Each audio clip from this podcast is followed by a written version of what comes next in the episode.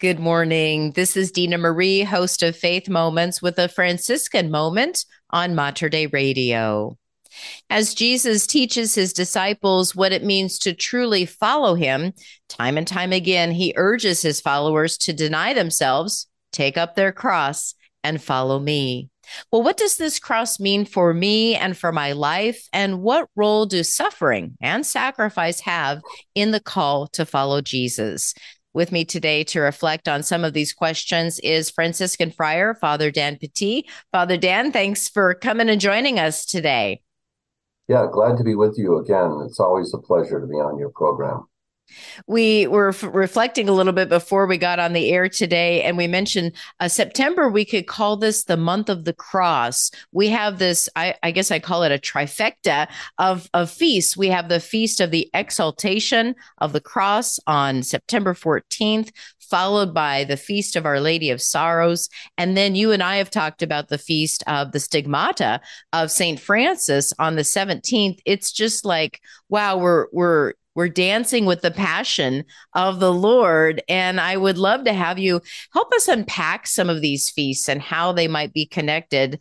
I mean, first of all, why do we have a feast, this exaltation of the cross on September 14th? How can we look at this particular feast in the church?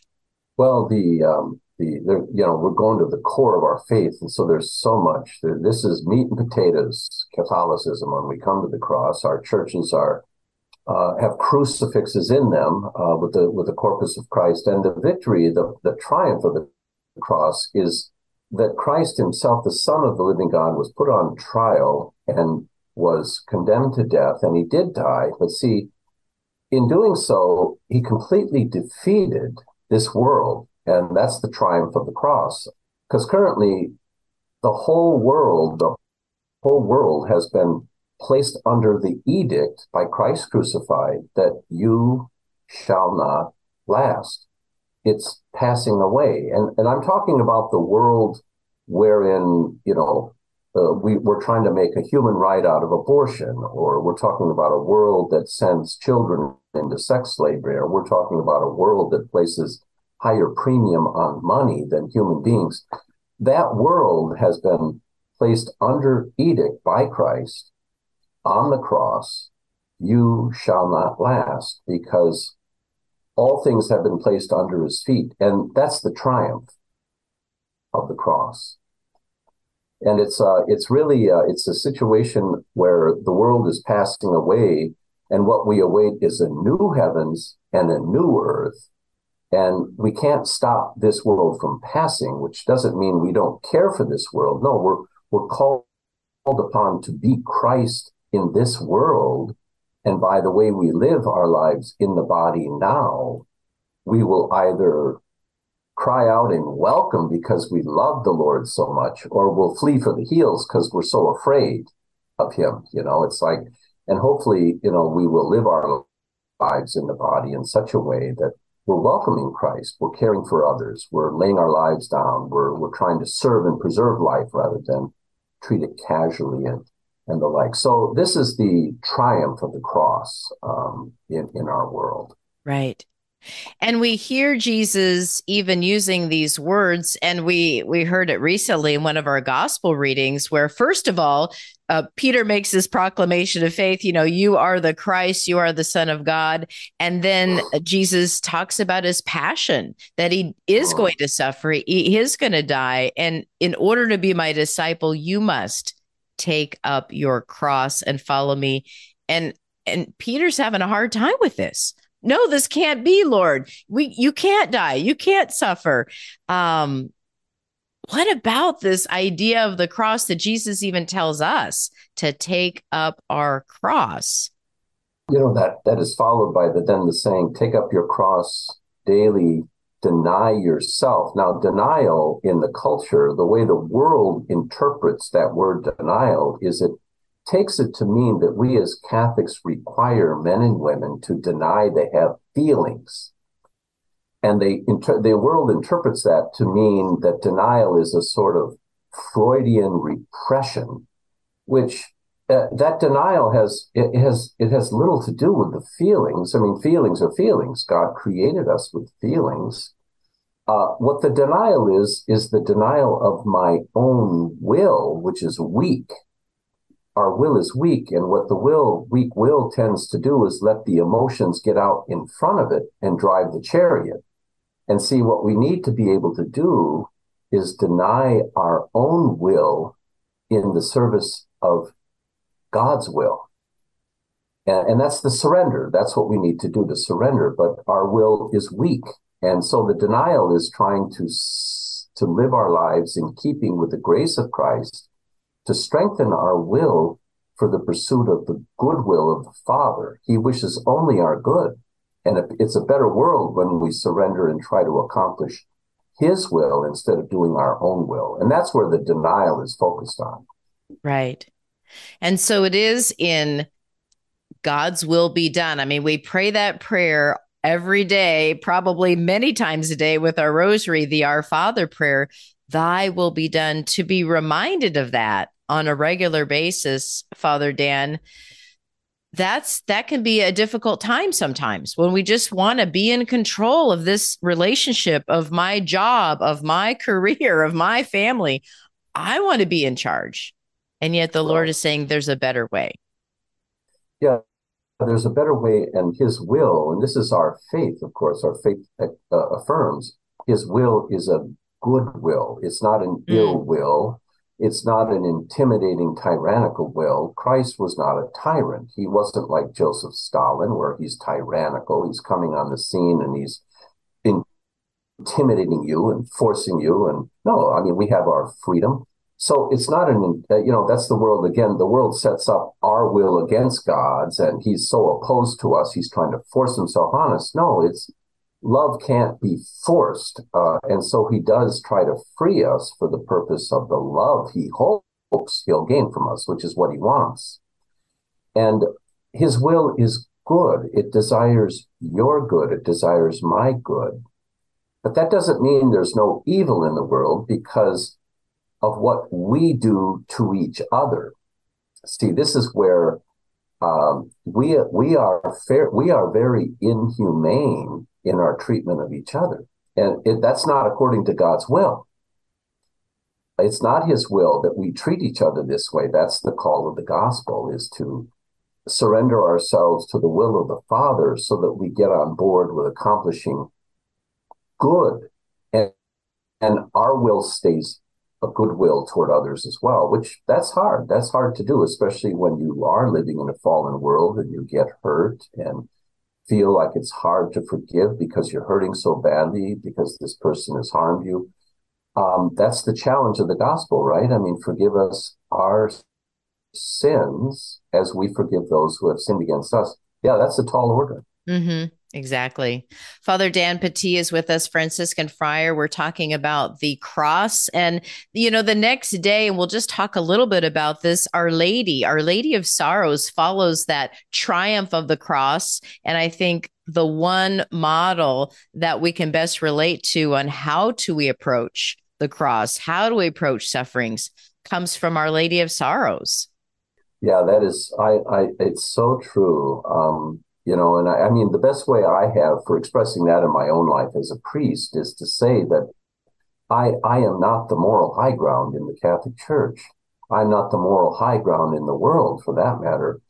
Uh, jesus christ is the moral high ground and it's it's tough to try to keep up with him. Um, but our lady figures in so prominently in my own attempt at least at doing that is our lady is there at the foot of the cross she is so strong in the pursuit of loving her son. She's there at the foot of the cross, even as they brutalized her beloved son. She was there. She didn't pull out a sword like Peter did on Thursday night. She didn't start to get violent. No, she was there and she stayed the course of her love for her son and was so supportive to him as he was suffering.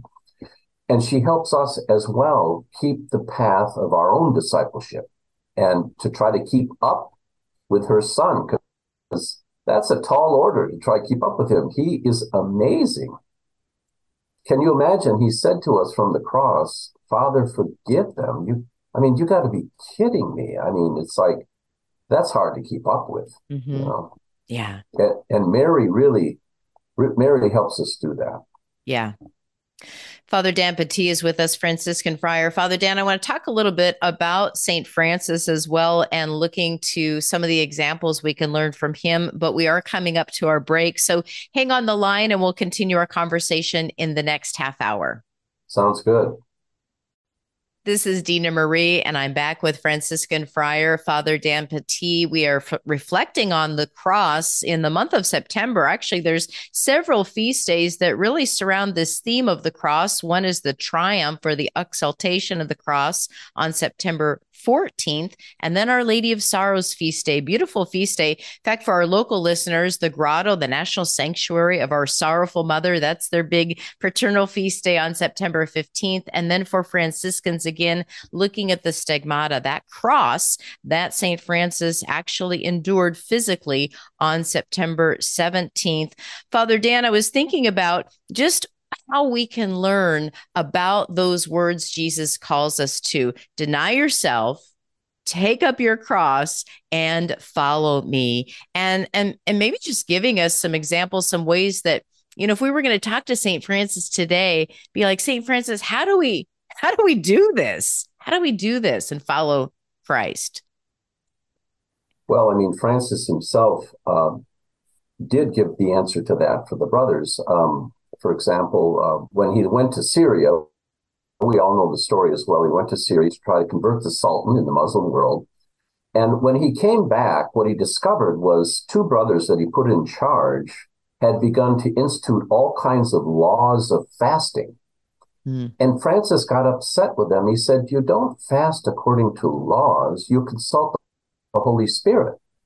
The Holy Spirit will guide you on whether you are to fast or not, you know. And of course, we fast when the church uh, calls us to fast. You know, like uh, Good Friday, we we abstain from meat, we we fast, we have, and that's a good thing. And and so Francis, his answer for most of these things would be follow the Holy Spirit. You've been given your spiritual director in your soul, and that's the Holy Spirit, and be guided by Him as best as you can to try to be uh, uh, pliable to this gentle guide within your soul. And that would be his answer, I think.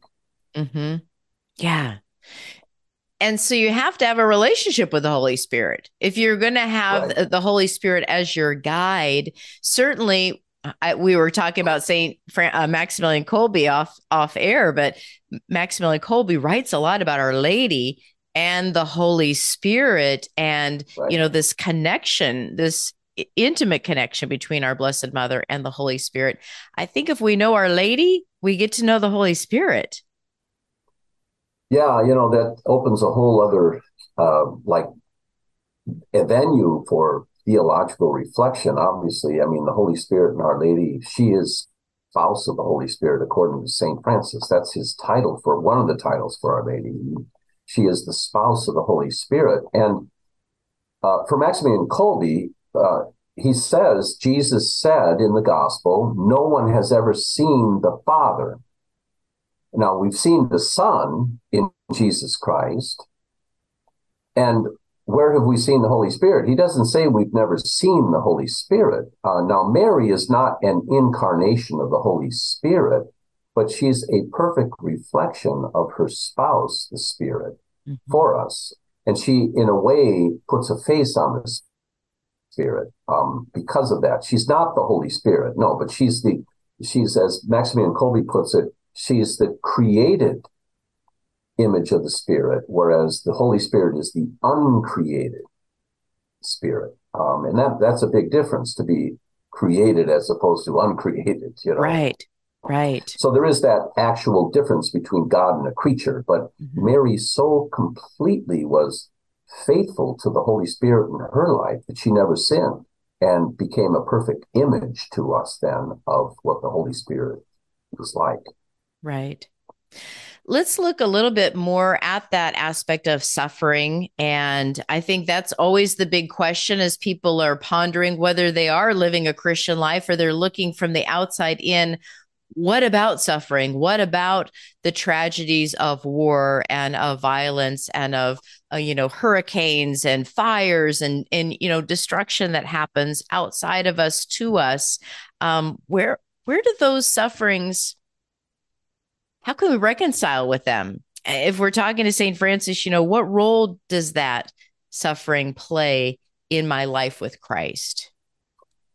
Well, you know, uh, you know, we do have the paschal mystery, which is mm. the the life, death, and resurrection of Christ. It's not only the resurrection. Now, God resolved human suffering in the resurrection, raising Christ, but we still have the glaring injustice of the cross of Christ to face ourselves in this paschal mystery. Um, because in a fallen world, which we do live in right now, as I mentioned, Yes, everything has been placed under Christ's feet at the foot of the cross. He, this world is under sentence. Thou shalt not last. It's passing away. We can't stop it. We could probably stop it if we could kill Christ again, but that's impossible. He's risen from the dead. He can never die again. There's a new world coming. He's inaugurating it. But in the meantime, we're still living in this world, awaiting the new heavens and the new earth. And that means we're going to suffer. It's a fallen world. People will do mean things to us. Awful things will happen. Injustices will happen. And so we're left with not just the resurrection at this point, that's on promise, but we still have to face the glaring injustice Christ suffered on Good Friday. Um, an innocent man was put to death. And the answer each of us gives to that injustice Christ suffered and how we respond to it comes down to each one of us and our faith as we attempt to get through life with Christ as opposed to without him. See, the danger of rejecting the cross is you reject Christ upon it, and then he's out of your life and and that's a dark world. That's a very dark world. You're just left with a fallen world. And and so our embrace of the cross is at the same time embracing the savior who's upon it. And in our faith we find a way through it rather than ignoring it or maybe taking a fifth of whiskey or go off into some uh, momentary relief that really is no final solution the way christ would be if we would just stay with him at the foot of the cross with the help of the Blessed Mother, who's there at the foot of the cross. And by the way, a huge cloud of witnesses of the saints who have also joined Mary at the foot of the cross. All of them are there to help us. We have a lot of helps through faith on getting through these hard times that we face in a fallen world where evil does happen and we do get hurt, you know. And I think about that vision of uh, Mary and John and Magdalene at the foot of the cross. What's flowing out of Christ is love. I mean, we hear right. that scripture for God so loved the world that the cross happened and that Mary could see this is all because of God's love.